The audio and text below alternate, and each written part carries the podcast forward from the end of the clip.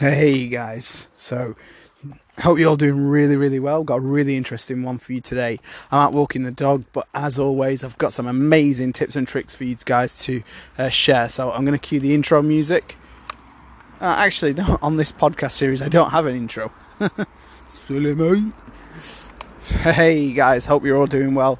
So as always, I'm out walking the dog, and I've got some really interesting um, tips and tricks to share with you guys. So if I dive straight into it, so if you listen to the last podcast, I was talking all um, about how um, you wanted to identify your ideal customer before you went out to market um, to them. So uh, a lot of businesses out there kind of think that they just need customers and use a scattergun approach to try and attract every single person, every anyone with a pulse into their business. Which, um, as we kind of uh, identified on the last um, podcast, that this wasn't really the best thing to do because you're either going to get um, the wrong clientele coming into your practice, uh, into your business, who will spend money with you, but potentially they're not going to spend a great deal of money or they're not going to appreciate your product or service or they're going to be a nightmare to deal with.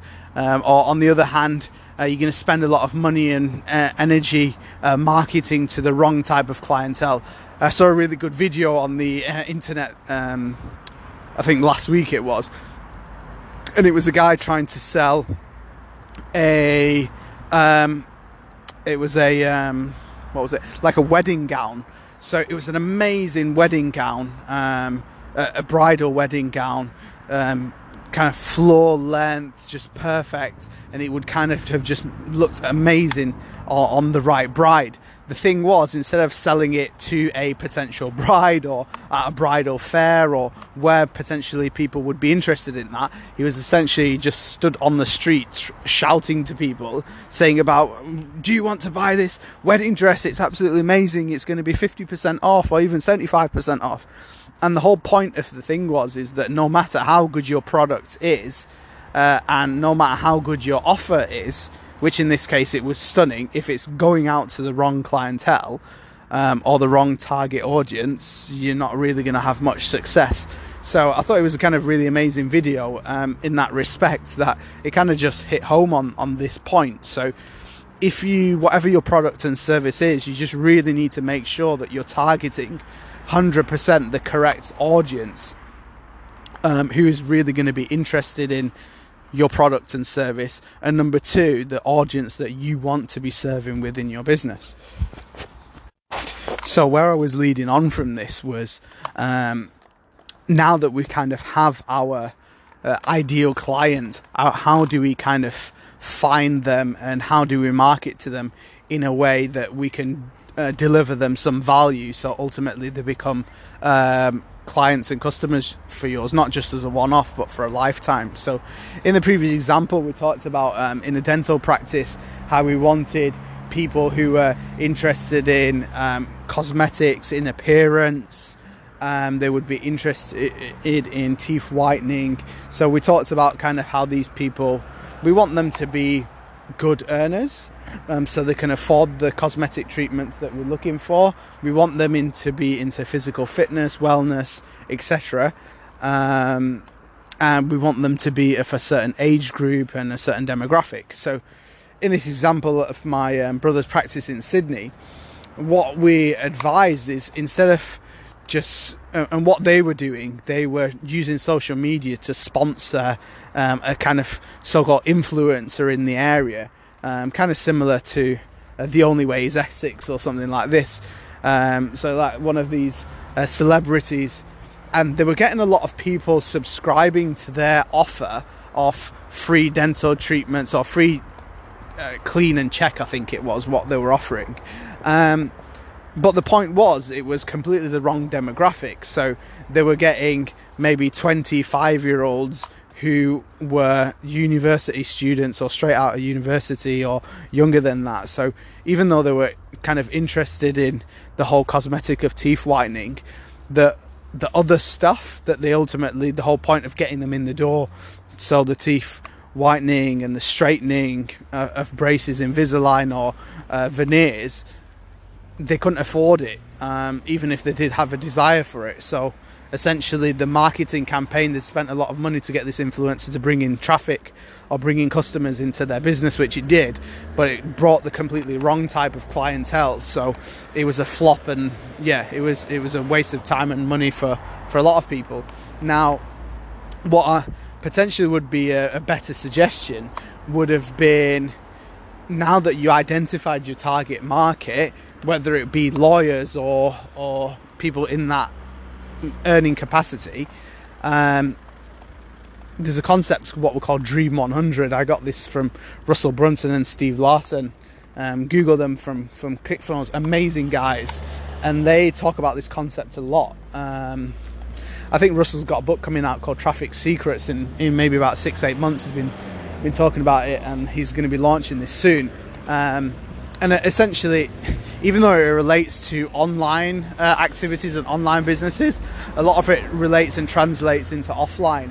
Uh, and so, anyway, so the, the, concept of what they talk about the Dream 100 is basically outlining the key influencers or people um, who are active within that marketplace. So, as I said, if you're going for um, fitness and well-being of a certain thing and a certain caliber your dream 100 is potentially going to be um, david lloyd gym or the reebok gym if you're in canary wharf or in london area the reebok gym. Um, because they're going to be your potential clientele. They can afford the higher premiums of those gym membership offerings uh, or people that maybe subscribe to men's health magazine or um, yeah, ver- various things like that, GQ.